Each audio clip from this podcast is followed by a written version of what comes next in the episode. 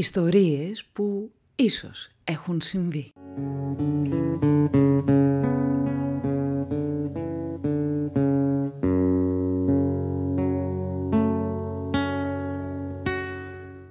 Γεια σας και καλώς ήρθατε στο δεύτερο μέρος του αφιερώματος στην αγαπημένη Αρλέτα. Είχαμε σταματήσει στο 1981 και το δίσκο της «Ένα καπέλο με τραγούδια», ένα δίσκο που και η ίδια αγαπούσε πολύ. Το 1984 η Αρλέτα ετοιμάζει ένα δίσκο με το Λάκη Παπαδόπουλο. Οι δυο τους είχαν γνωριστεί στους πρώτους αγώνες ελληνικού τραγουδιού το 1981 στην Κέρκυρα, τη διοργάνωση που οραματίστηκε και δημιούργησε ο Μάνος Χατζηδάκης. Εκεί ο Λάκης Παπαδόπουλος συμμετείχε με το τραγούδι «Και θα χαθώ» σε στίχους του Κυριάκου Ντούμου και σε ερμηνεία της Ισιδώρας Σιδέρη. Από το 1982 και μετά άρχισαν να βρίσκονται στο σπίτι της, να μιλούν, να φτιάχνουν μουσική, να γνωρίζονται καλύτερα, μέχρι να προκύψει ο πρώτος ολοκληρωμένος δίσκος. Τις πρώτες συνθέσεις τις ακούει η Αρλέτα σε ένα ξεχαρβαλωμένο κασετοφωνάκι που της είχε πάει ο Παπαδόπουλος και κάθε τόσο χρειαζόταν μια οδοντογλυφίδα για να παίξει. Ο δίσκος τελικά κυκλοφορεί μέσα στο 1984 με τον τίτλο «Περίπου» καλά. Και έρχεται κρύο. Ξέρεις δεν είπα πουθενά για μας τους δύο, για μας τους δύο 11 τραγούδια του Λάκη Παπαδόπουλου σε στίχους του Κυριάκου Ντούμου, Θάνου Φουριώτη, Γιώργου Παπά, δύο μελοποιήσεις ποιημάτων του Νίκου Καβαδία, ένα σε στίχους της Αρλέτας και δύο τραγούδια της Μαριανίνας Κριεζή που μπήκαν στο τέλος. Το ένα έμελε να γίνει μεγάλη επιτυχία και το σήμα κατά τεθέν του δίσκου αλλά και μιας ολόκληρης εποχής.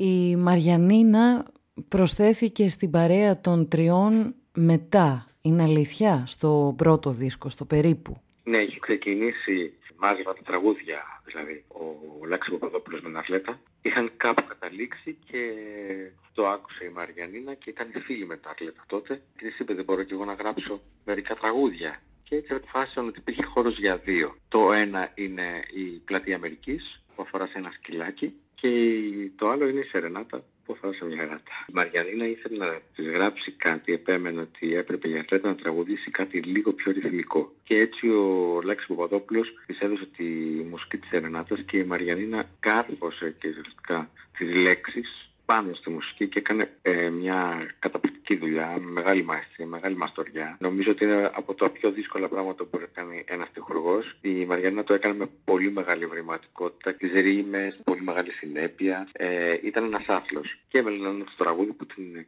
έβγαλε τα πάλι ξανά στο πολύ κοινό. Την έκανε ευρέως γνωστή, ας πούμε τότε.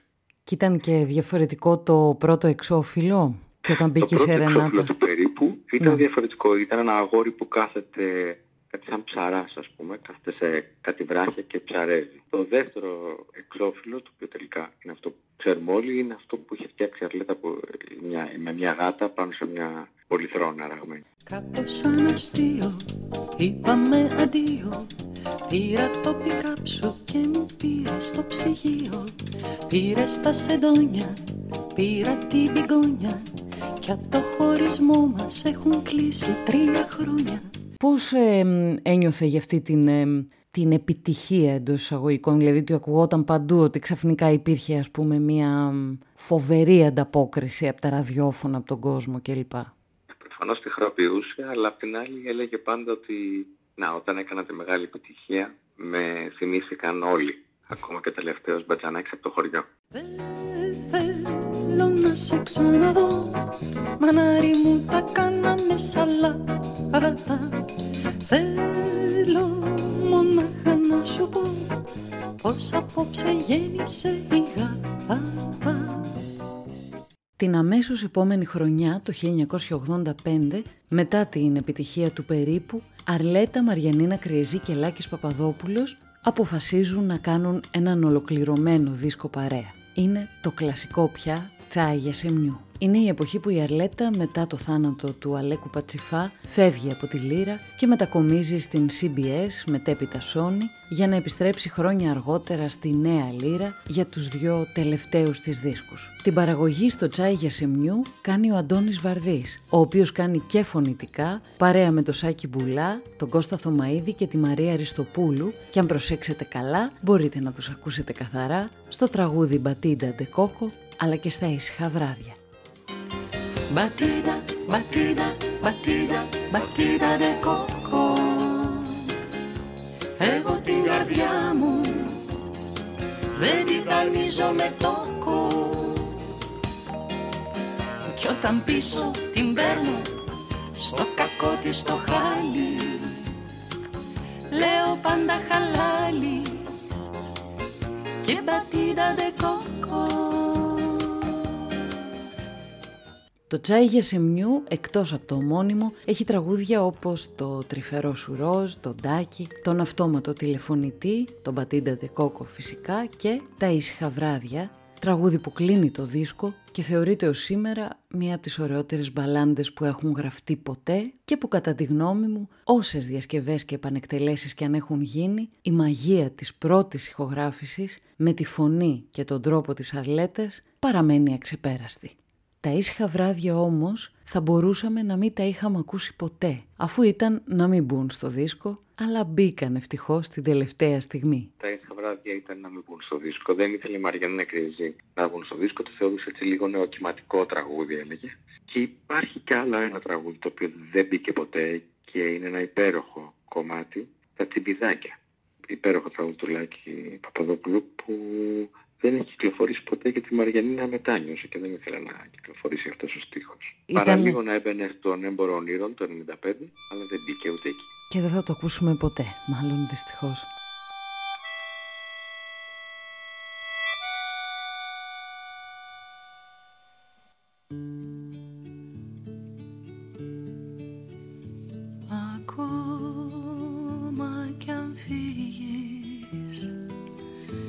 Για το γύρο του κόσμου θα σε πάντα δικός μου θα είμαστε πάντα μαζί.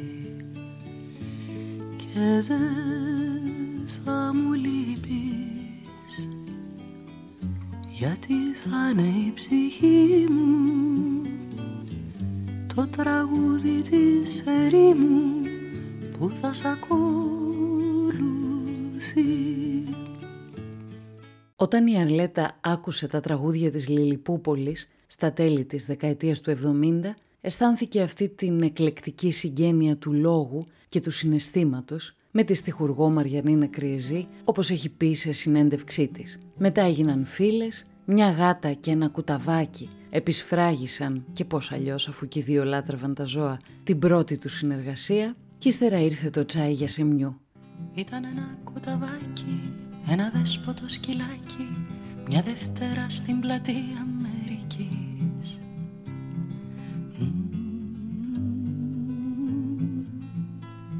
Που δεν το υιοθέτησε κανείς. Ήταν μια μικρή αγάπη φοβισμένη τελικάτη που την άγγιξες μονάχα ένα λεπτό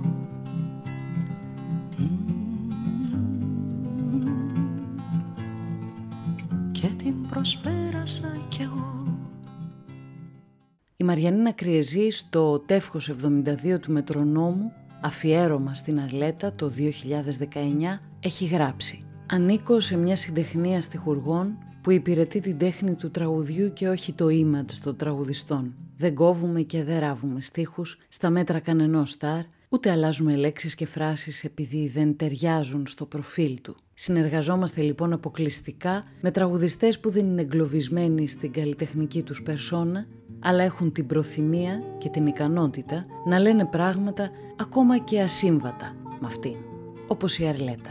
Η Αρλέτα έγραφε ό,τι πραγματικά αισθανόταν και τραγουδούσε ό,τι γούσταρε. Κατά δε τη συνεργασία μας τραγουδούσε και ό,τι μου κατέβαινε – Ούτε τις φασολάδες και τα τουρλού μου δίστασε να πει, ούτε το στραγάλι του έρωτά μου, ούτε τα μπαρμπούνια μου τα μαρινάτα.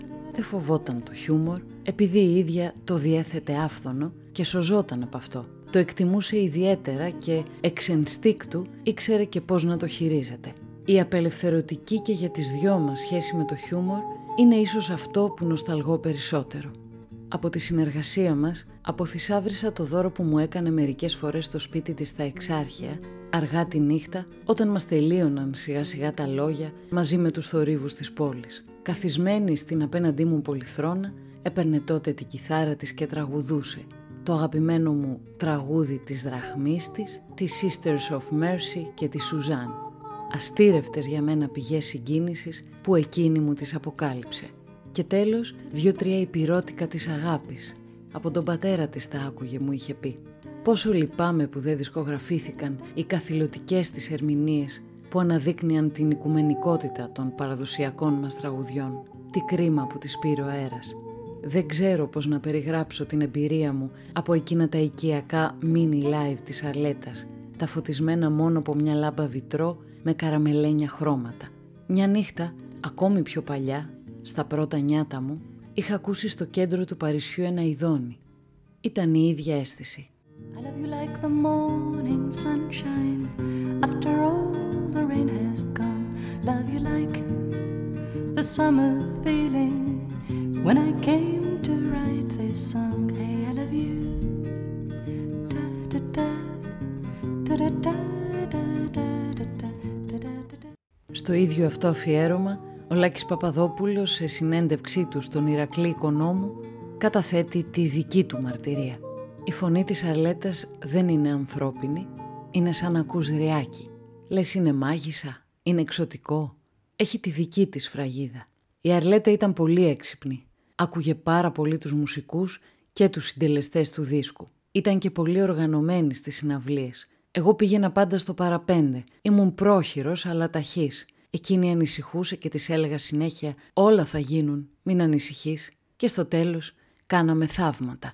Το 1987 η Αρλέτα βγάζει ένα δίσκο αναφοράς στις επιρροές της από το ελαφρό όπως το λέγαν τότε τραγούδι. Τραγουδά Αττικ, Μιχάλη Σουγιούλ, Λεώρα Πίτη, Κώστα Γιαννίδη και άλλους. Είναι ένας έξοχος δίσκος με την ωραία ενορχίστρωση του Κώστα Γανοσέλη. Ο τίτλος του είναι «Ζητάτε να σας πω» από το τραγούδι του Αττικ και το εξώφυλλο είναι φυσικά και πάλι δικό της. Τώρα που άλλαξε η καρδιά σου και έναν άλλον αγαπά Απορείς μου λένε ακόμα η δική μου πως χτυπά. Μήπως τα σαν και εμένα δεν είναι άνθρωποι πολύ από μέσα πεθαμένη και απ' έξω ζωντανή από μέσα πεθαμένη και απ' έξω ζωντανή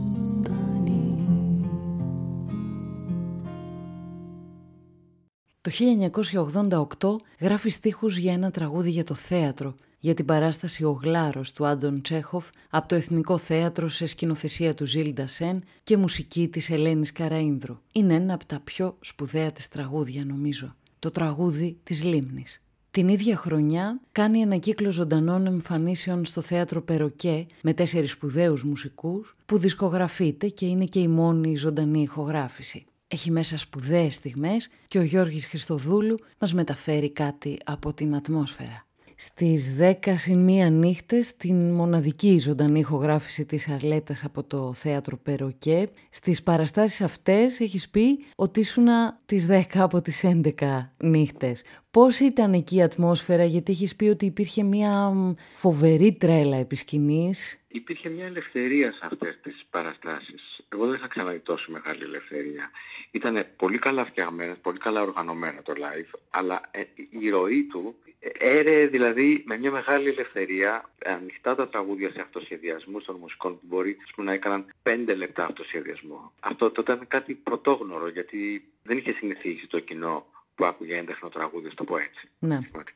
Ε, να βλέπει ε, jazz live, ας πούμε, που μπορεί να το σχεδιασμό να διαρκέσει αρκετά. Αυτό το παιχνίδι το άφηνε η Ατλέτα. Της άρεσε. Είχε δώσει πάρα πολύ μεγάλο χώρο στους μουσικούς και τους είχε βγάλει και δική τους αφίσα. Στο δρόμο υπήρχαν δύο αφήσεις. Ναι, θέλω να το πούμε. Έγραφε Αρλέτα Περοκέ με τη φωτογραφία τη Αρλέτα. Η άλλη ήταν Αρλέτα Περοκέ και από κάτω με μεγάλα, πολύ μεγάλα γράμματα πέστε τη μουσική που συμμετείχαν στην παράσταση. Τις δέκα βραδιές αυτές θυμάμαι δηλαδή ότι μία από αυτές ανέβηκε κάποιος υπεύθυνος από το θέατρο και έψαξε μέσα στον κόσμο, φαντάσου τότε δεν είχαμε ακόμα τα κινητά, ναι, ε, ένα γυναικολόγο διότι μια πελάτησά του περίμενε το παιδί εκείνη τη στιγμή, έπρεπε να φύγει και έπρεπε να πάνε κατευθείαν στο μεριστήριο.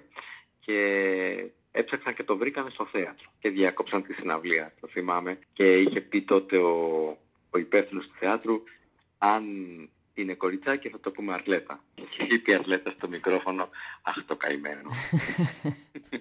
Είχε, Αυτά με... στο περοκιά. Είχε και μεγάλη αγάπη και μεγάλο σεβασμό στους μουσικούς της, έτσι δεν είναι; Δηλαδή τώρα αυτό το ότι έφτιαξε ειδική αφίσα για τους μουσικούς, νομίζω δεν έχει συμβεί και ούτε πρόκειται τους πρόσεχε, Τους πρόσεχε πάντα τους μουσικούς και ήθελε να έχει σταθερούς μουσικούς. Δεν είναι τυχαίο το ότι με τον Βασίλη Τωρακόπουλο ναι ήταν μαζί τόσα πολλά χρόνια. Ναι, ναι, και έχουν δημιουργήσει φοβερά πράγματα παρέα. Και ο δίσκος αυτός ο ζωντανός δεν μπορεί να αποτυπωθεί ακριβώς αυτό που συνέβη στο live, αλλά νομίζω μεταφέρει αρκετά την ατμόσφαιρα. Ως ένα, ως ένα βαθμό αποτυπώνεται, αλλά πλέον ε, θεωρώ ότι και η Αρλέτη ήταν πολύ χαρούμενη τότε, διότι ήταν οι πρώτες φορές που τα θέατρα άνοιγαν για να γίνουν συναυλίες και κάτι το οποίο στο εξωτερικό συνηθίζονταν ε, δεκαετίες πριν ήταν πολύ χαρούμενη.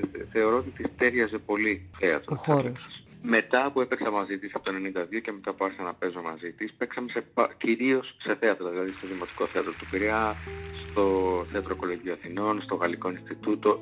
Σε θέατρα παίζαμε μετά. Σε θέατρα και σε αμφιθέατρα. Όπου παίζαμε χειμώνα, λέγαμε να παίζουμε σε θέατρα. Στο νερό, ψάρι χρυσό κι εγώ ψαράς με δίχτυ αδιανό. Θάλασσα εσύ κι εγώ ο ναυαγός σου. Στην αγκαλιά σου πεθαίνω και ζω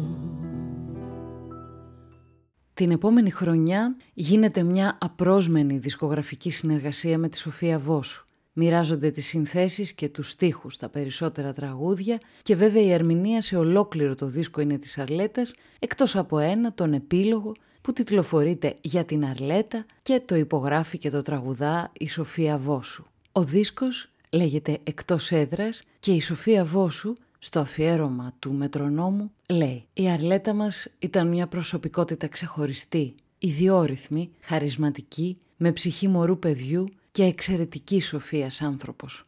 Καθώς είναι η πρώτη φορά που έφτιαξα τραγούδια για κάποιον άλλον ερμηνευτή, μου έφερε γούρι γιατί ό,τι έγραψα μετά για άλλους συναδέλφους έγιναν επιτυχίες. Όταν συναντιόμασταν κάναμε πολλά γέλια με αυτό το μοναδικό της χιούμορ που μόνο ένας ιδιοφυής άνθρωπος έχει. Περάσαμε όμορφες μέρες μαζί. Μου στάθηκε σαν αδερφή μου σε κάποια προβλήματα προσωπικά που είχα κάποια στιγμή και αυτό δεν το ξεχνώ. Ήταν άνθρωπος που αν αγαπούσε αγαπούσε. Δεν το έπαιζε ποτέ. Αν δεν σε ήθελε το έδειχνε. Είχε ιδιαίτερη σχέση με το κοινό της και με τους ανθρώπους που αγαπούσε. Το μυαλό της ήταν εξηράφη, έβρισκε λύσεις σε όλα τα θέματα και τα προβλήματα. Ήταν πολύ συνεπής Έψαχνε και την παραμικρή λεπτομέρεια στη μουσική, γι' αυτό άλλωστε έχει και αυτό το καλό αποτέλεσμα στη δουλειά της. Το 1990 ετοίμαζα τον προσωπικό μου δίσκο τα 28 μου χρόνια και η Αρλέτα μου γράφει δύο κομμάτια που γίνονται επιτυχίες και μέχρι σήμερα είναι πάντα στις αποσκευές μου σαν ένα δώρο ακριβό από εκείνη. Το ένα είναι το «Αν είναι να κολλαστώ». Το έγραψε μετά από μια κουβέντα μας ένα βράδυ που ήμασταν έξω και της περιέγραφα μια σκηνή δική μου προσωπική και εκείνη την έκανε στίχους στην ιστορία μου και την έντυσα μουσικά εγώ και κάθε φορά την ξαναζούσα από την αρχή. Το άλλο τραγούδι που μου έδωσε είναι το κόκκινο πουκάμισο που το θεωρώ μια σπουδαία μας στιγμή δημιουργικά. Όταν έγραψε το αν είναι να κολλαστώ, κάναμε μεγάλα γέλια. Κανείς δεν περίμενε ποτέ από σένα και από μένα να γράψουμε ένα τραγούδι σαν το αν είναι να κολλαστώ, έλεγε και γελούσε. Τόσο προκλητικό και παιχνιδιάρικο. Της άρεσε πολύ να ιντριγκάρει, να πειράζει τα πράγματα όπου έβλεπε σοβαροφάνεια γενικώ. Σε παρέες, σε δισκογραφικές, κρυφογέλαγε με όλα αυτά. Η μαμά σου σε τάιζε μέλι, γι' αυτό σε έκανε τόσο γλυκό.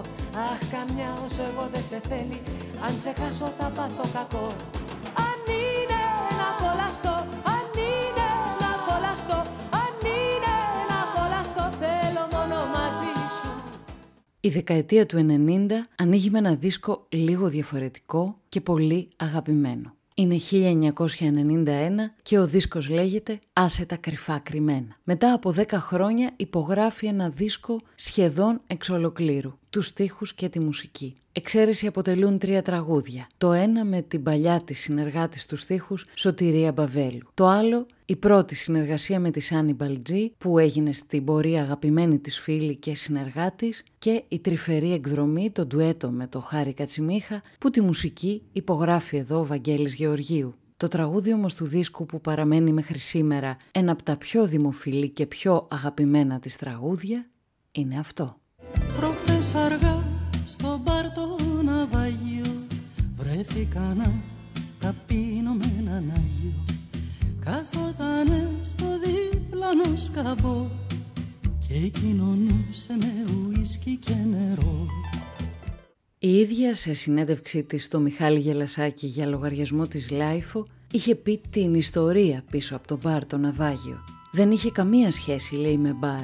Ήταν ένα καφέ ουζερί σε μια πάροδο της Κατεχάκη. Ήταν ένα παρακμιακό καφενείο που μαζευόντουσαν ναυαγισμένοι άνθρωποι. Είχα λιγάκι πιει κάπου που ήμουν και βγήκα στο δρόμο ψάχνοντας την περιοχή για να βρω να αγοράσω τσιγάρα. Μπήκα μέσα γιατί νόμιζα πως ήταν ψιλικατζίδικο. Είδα την κατάσταση που επικρατούσε εκεί, έκανα μεταβολή και ξαναβγήκα. Γύρισα το κεφάλι μου και κοίταξα την ταμπέλα που έγραφε «Ναυάγιο». Ξεκίνησα να γράφω το τραγούδι αμέσως.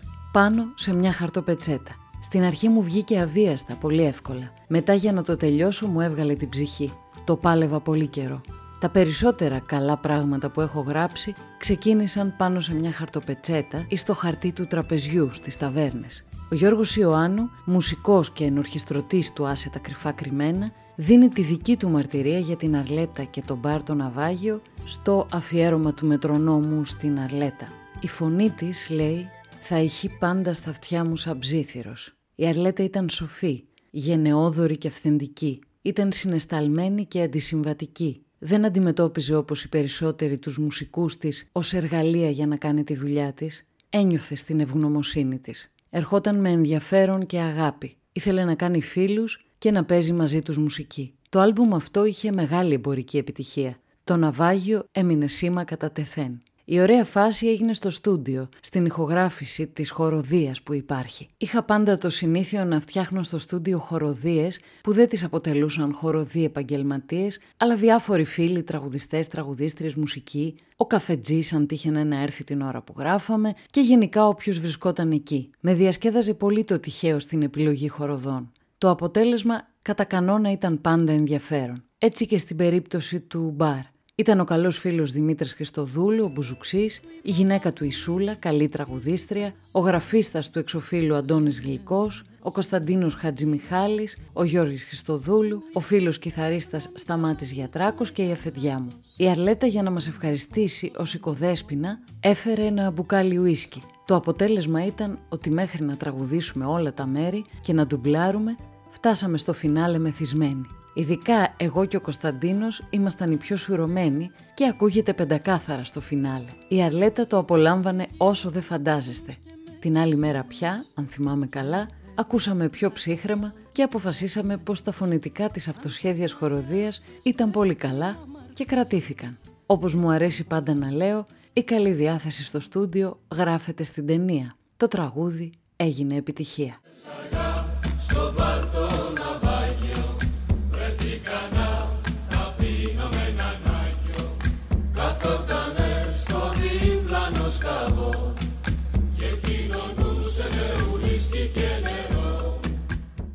Ο Γιώργης Χριστοδούλου μας μεταφέρει την ατμόσφαιρα εκείνης της νύχτας. Ήταν ένα βράδυ στο Σιέρα με τον Παναγιώτο Πετρονικολό, ηχολήπτη. Η Αρλέτα καθόταν έξω, ο Γιάννης ο Ιωάννου μας καθοδηγούσε και ήμασταν ε, μαζί με τον Γιάννη μέσα στο στούντιο, πειρασμένοι Νομίζω πρέπει να ήμασταν 6-7 ατομα Ε, αριστερά και δεξιά στο μικρόφωνο ήταν ο Αντώνης ο σίγουρα. Ναι. Ο γραφίστα ήταν ο Δημήτρης ο Χριστόδουλο ο Μπουζουξής, η γυναίκα του, Σατσι Μιχάλης, ο, ο τραγουδιστής, ο Γιάννης ο Ιωάννου και εγώ είχαμε γράψει χοροδία για δύο τραγούδια. το Αχ Μπέμπα και το Μπαρτοναβάγιο. Τις 5 η ώρα το πρωί πια ένας, ένας είχε φύγει το στούντιο. Είχα μείνει εγώ μαζί με την Αρτέτα, θα φεύγαμε μαζί. Ήταν ο Κωνσταντίνος Χατζημιχάλης ο τραγουδιστής και ο, ο, ο Γιάννης ο Ιωάννου, ο ενορχιστρωτής. Μπήκανε μέσα λοιπόν με ένα μπουκάλι ουίσκι μέσα στο στούντιο και άρχισαν να φωνάζουν στο τέλος εκεί που είναι οι φωνές αυτές που είναι στο τέλος που έχουν βάλει. Αυτή είμαι ναι. στις 5 η ώρα το πρωί. Θα έχουν τσούξει. Καθότανε στο δίπλανο σκαμπό στο τέλος πλήρωσε και το λογαριασμό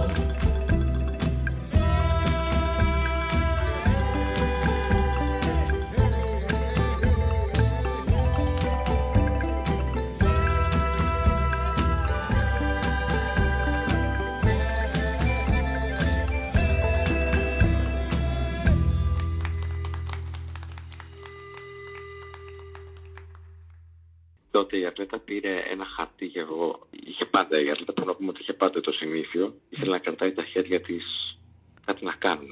Και ζωγράφιζε πάντα, δηλαδή αν συναντιώσουν μαζί της, όση ώρα μιλούσατε, σου ζωγράφιζε το σκίτσο και μετά ίσως να στο χάριζε. Είχε, μας είχε ζωγραφίσει, το έχω κρατήσει από εκείνο το βράδυ. Είναι στο δικό μου αρχείο αυτό της Ατλέτας. Είχε κρατήσει λοιπόν το σκιτσάκι που είχε φτιάξει, μας είχε φτιάξει όλους γύρω από το μικρόφωνο και έβαλε από πάνω Αγκοστούρα Band. Είχε γράψει γιατί από το, ήταν από το τραγούδι η Μπέμπα. Ζωγράφιζε πάντα η Ατλέτα, ήθελε να κρατάει τα χέρια της σε, σε γρήγορση. Και το αγαπούσε και πάρα πολύ αυτό. Από το σχολείο το έκανε αυτό. Ναι, ναι, Είχε ναι. πάρει ειδική άδεια στο Ασάκιο να ζωγραφίζει μέσα στην ώρα του μαθήματος γιατί συγκεντρωνόταν καλύτερα, παρακολουθούσε καλύτερα το μάθημα. Και ενώ στην αρχή οι καθηγητές ε, δεν ήθελαν, μετά πήρε ειδική άδεια αυτό. Κι όταν σιγά σιγά ο ρυθμός γινόταν άγριος σκοτεινός χαμογελούσε Κι ο μπάρμαν μέσα στα πιωτά με ένα δυο σέικερ στην καρδιά παραμιλούσε. Μπέμπα Αχ αγκοστόρα μου πικρή γιατί χορεύεις μοναχή;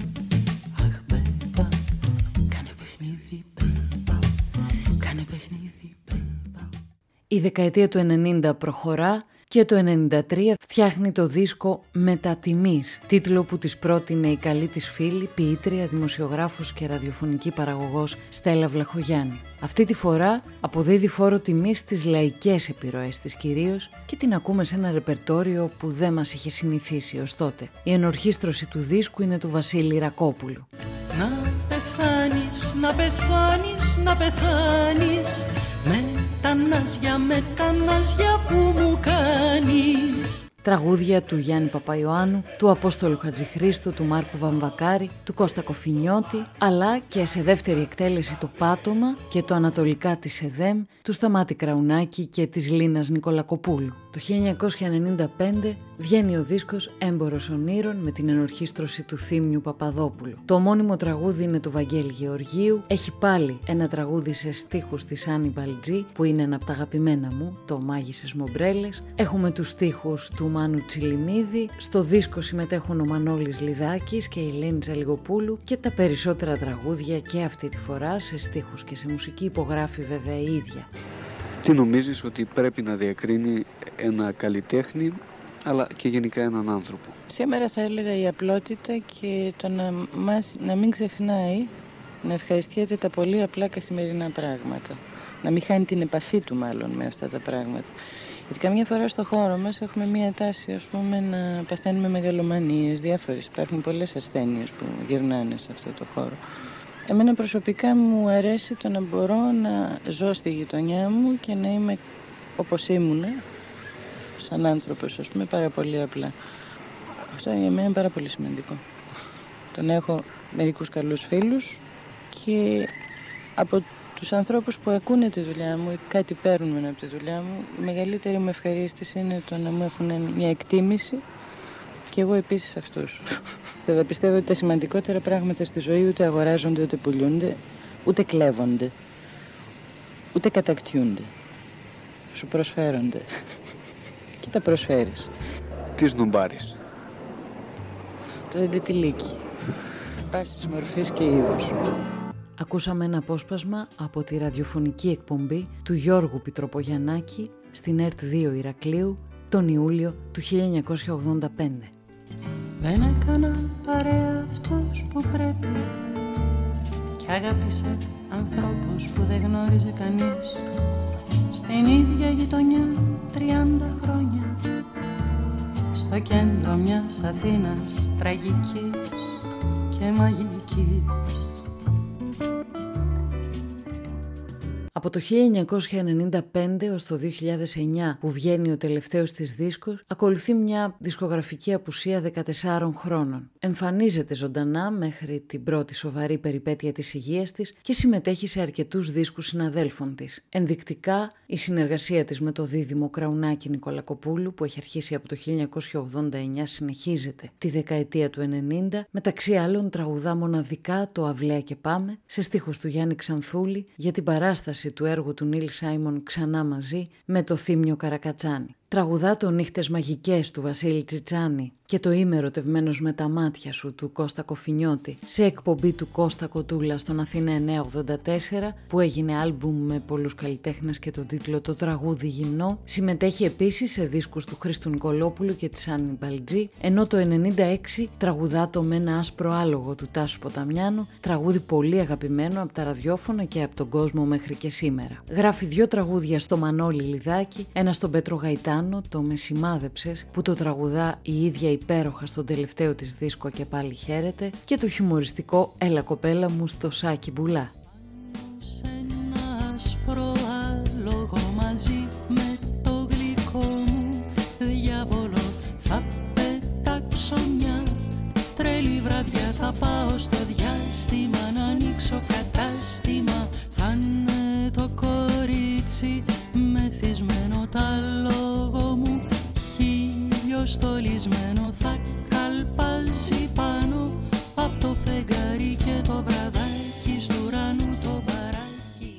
ενώ δούλευε όπως φαίνεται από καιρό το δίσκο και πάλι χαίρεται, τα προβλήματα της υγείας της καθυστέρησαν την έκδοση αυτού του δίσκου. Στις 11 Φεβρουαρίου του 2008, λίγο πριν βγει στη σκηνή για την προγραμματισμένη συναυλία της στο Βόλο, λιποθύμησε καθώς υπέστη εγκεφαλική αιμορραγία. Μεταφέρθηκε στο νοσοκομείο του Βόλου όπου ο νευροχειρούργος Βασίλης Σλατινόπουλος της έσωσε τη ζωή όπως έχει πει σε πολλές συνεντεύξεις της. Ήρθε από τη Λάρισα με χιόνια και με χειρούργησε αμέσως σε συνθήκες ορεινού χειρουργείου. Μου έσωσε τη ζωή και δεν το ξεχνώ. Τώρα είμαστε φίλοι. Διατηρούμε μια ζεστή φιλία και μιλάμε τακτικά. Είχα πάθει παλιότερα και ένα πιο ελαφρύ ισχυμικό, δύο χρόνια πριν στη Θεσσαλονίκη. Μου έδωσαν αντιπικτικά, αλλά τα αμέλησα και δεν τα πήρα. Μάλλον αυτό με βοήθησε με την εγκεφαλική αιμορραγία και έτσι σώθηκα από το δεύτερο, το μεγάλο εγκεφαλικό. Είχε συνομωτήσει το σύμπαν για να μην πεθάνω; Τι να πω. Στις συνεντεύξεις της συχνά αναφέρει λίγους και ακριβούς φίλους που στάθηκαν στο πλευρό της και τη βοήθησαν σε όλα. Συνήθιζε να κάνει μια γιορτή στο σπίτι της κάθε χρόνο στις 11 Φεβρουαρίου από το εγκεφαλικό και μετά και να γιορτάζει τα γενέθλιά της αφού εκείνη την ημερομηνία ξαναγεννήθηκε,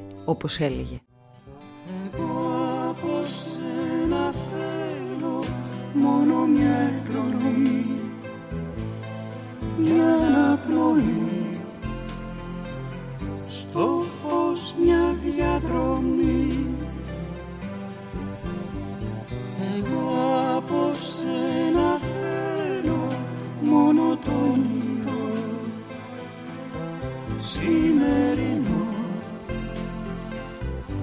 Άσε τα αύριο για αύριο Στα χρόνια που ακολούθησαν οι εμφανίσεις της ήταν σπάνιες και μετρημένες και η ίδια αρκετά καταβεβλημένη σωματικά. Εισέπραξε όμως την μεγάλη αγάπη του κόσμου όσο ποτέ άλλοτε όπως έλεγε. Φτιάχτηκε μάλιστα εκείνα τα χρόνια και ένα blog γεμάτο αγάπη και αυτό το οποίο λέγεται για την Αρλέτα από τους πιστούς της ακροατές το οποίο υπάρχει μέχρι σήμερα και έχει πολύ πολύ υλικό.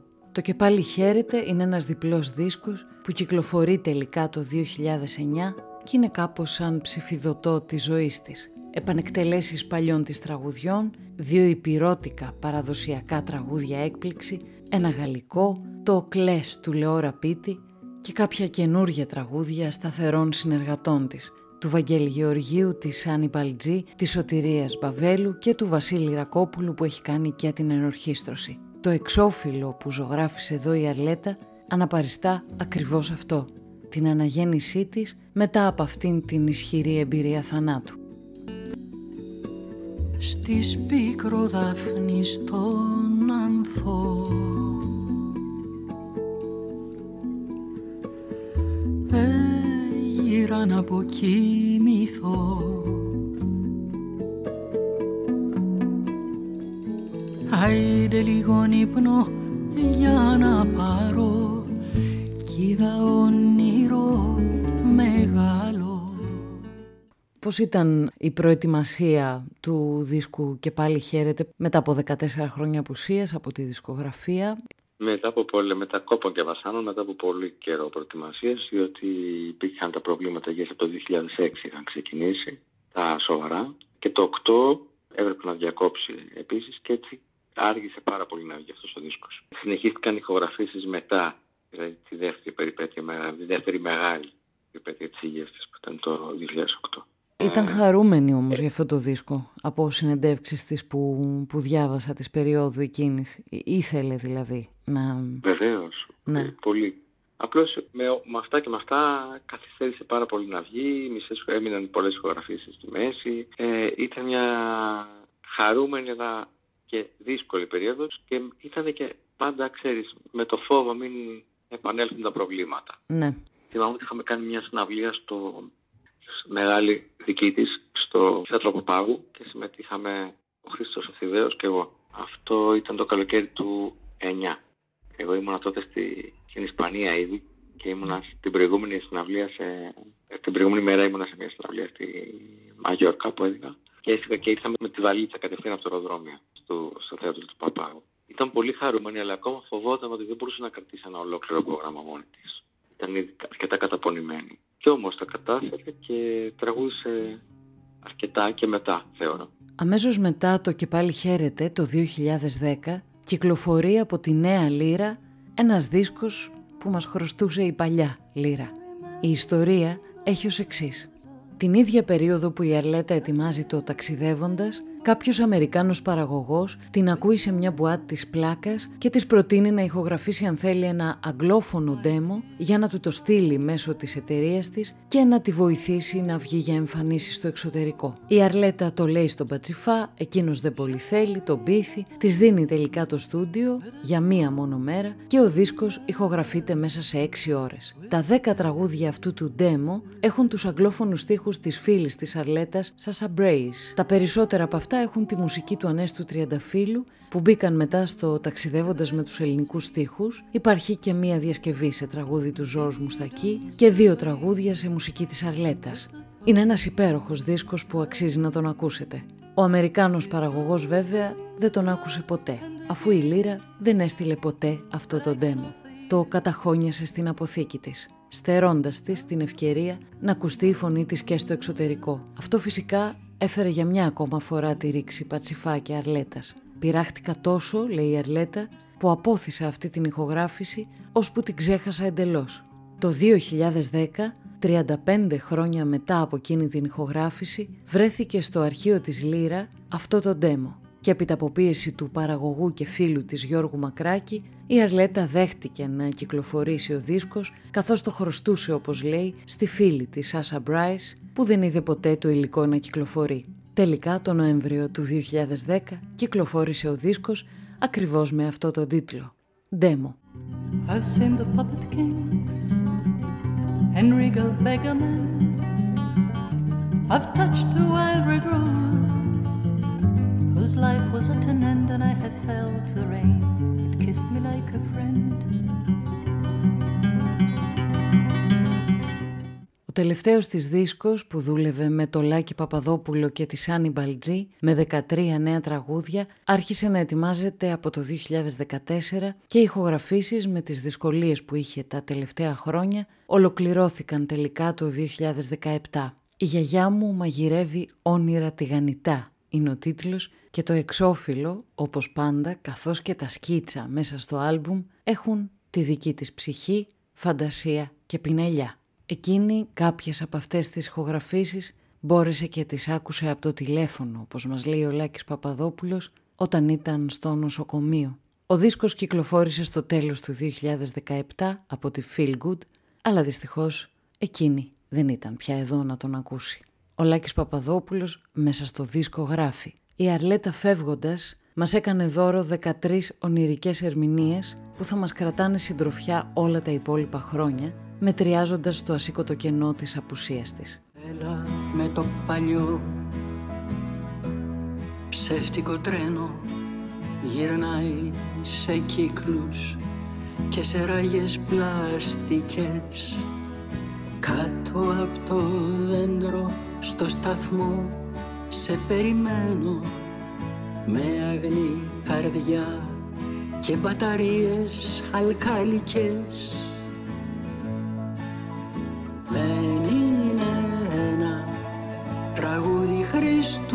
Χριστούγεννων είναι οι ψυχές των στολιδιών μας των χαμένων. Δάκρυα παιδιών και λυπημένων φίλων. Φωτιές των αστέγων και των δεμένων σκύλων. Ήταν τα τελευταία παραμύθια που διάλεξε να μας διηγηθεί. Σε μια παλιά τη συνέντευξη λέει «Είχα ένα θείο που ήταν στρατηγός και μου έμαθε να λέω παραμύθια από πολύ μικρή. Τα παραμύθια που λέω δεν είναι αυτά που διαβάζεις, αλλά αυτά που φτιάχνεις μόνος σου. Έτσι μας έλεγε παραμύθια. Μπορώ να σας πω παραμύθια ακόμα και για ένα κουτί σκουριασμένο. Το παραμύθι για μένα είναι τρόπο ζωής. Πολλές φορές την πατάς, αλλά συνήθως τις περισσότερες φορές είναι πολύ ευχάριστο. Πάντα από μικρή μπορούσα να ψυχαγωγήσω τον εαυτό μου και αυτός ήταν ο τρόπος που κατάφερα να ψυχαγωγήσω και τους άλλους, παρόλο που ήμουν πολύ κλειστός άνθρωπος. Το παραμύθι για μένα είναι μια εκπληκτική μορφή ψυχαγωγίας και κατάλαβα ότι οι άνθρωποι θέλουν να τους λέω ιστορίες και τους λέω. Ιστορίες διάφορες, οι περισσότερες πραγματικές. Καινούρια τώρα ζωή Ας ξαναρχίσουμε οι δυο μας Κι ας πούμε πως με πρωτοειδες αυτό το πρωί Ας ξεχαστούν τα παλιά Κι ας ξαναχτίσουμε πάλι Την κρεμισμένη από χρόνια μικρή μας φωλιά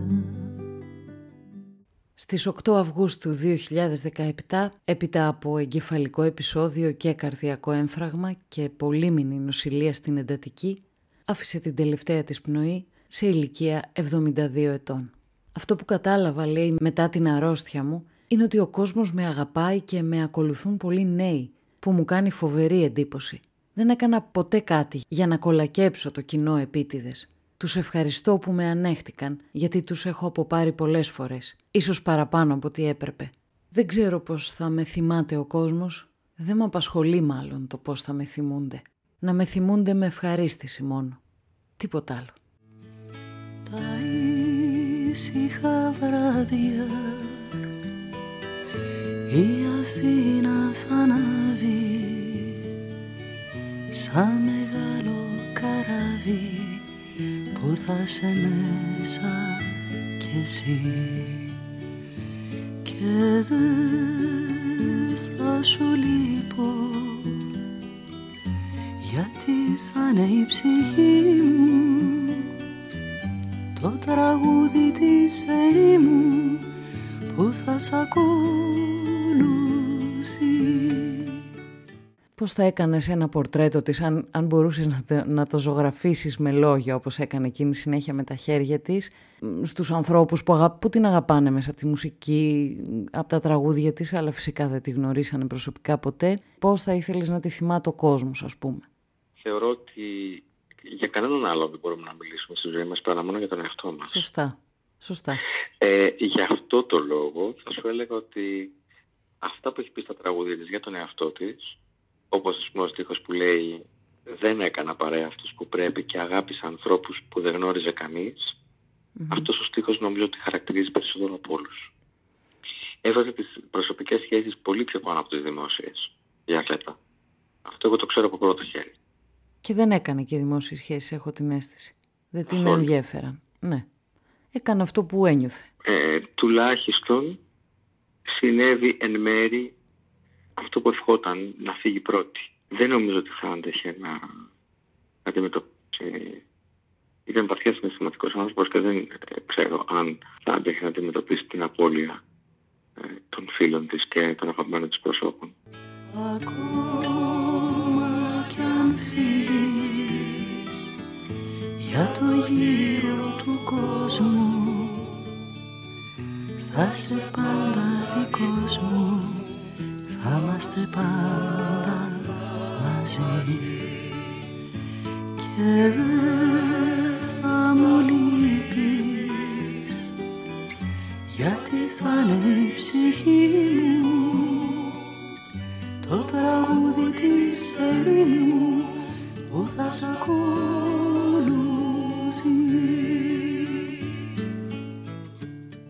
Ήταν το 31ο επεισόδιο του podcast «Ιστορίες που ίσως έχουν συμβεί». Το δεύτερο μέρος του αφιερώματος στην Αρλέτα με καλεσμένο μου τον Γιώργη Χριστοδούλου που τον ευχαριστώ και πάλι θερμά. Αν θέλετε να ακούσετε τα παλαιότερα καθώς και τα καινούργια επεισόδια, ακολουθήστε με στη σελίδα της εκπομπής στο Facebook, το προσωπικό μου Instagram, στο Spotify και τα Google Podcast. Γεια χαρά!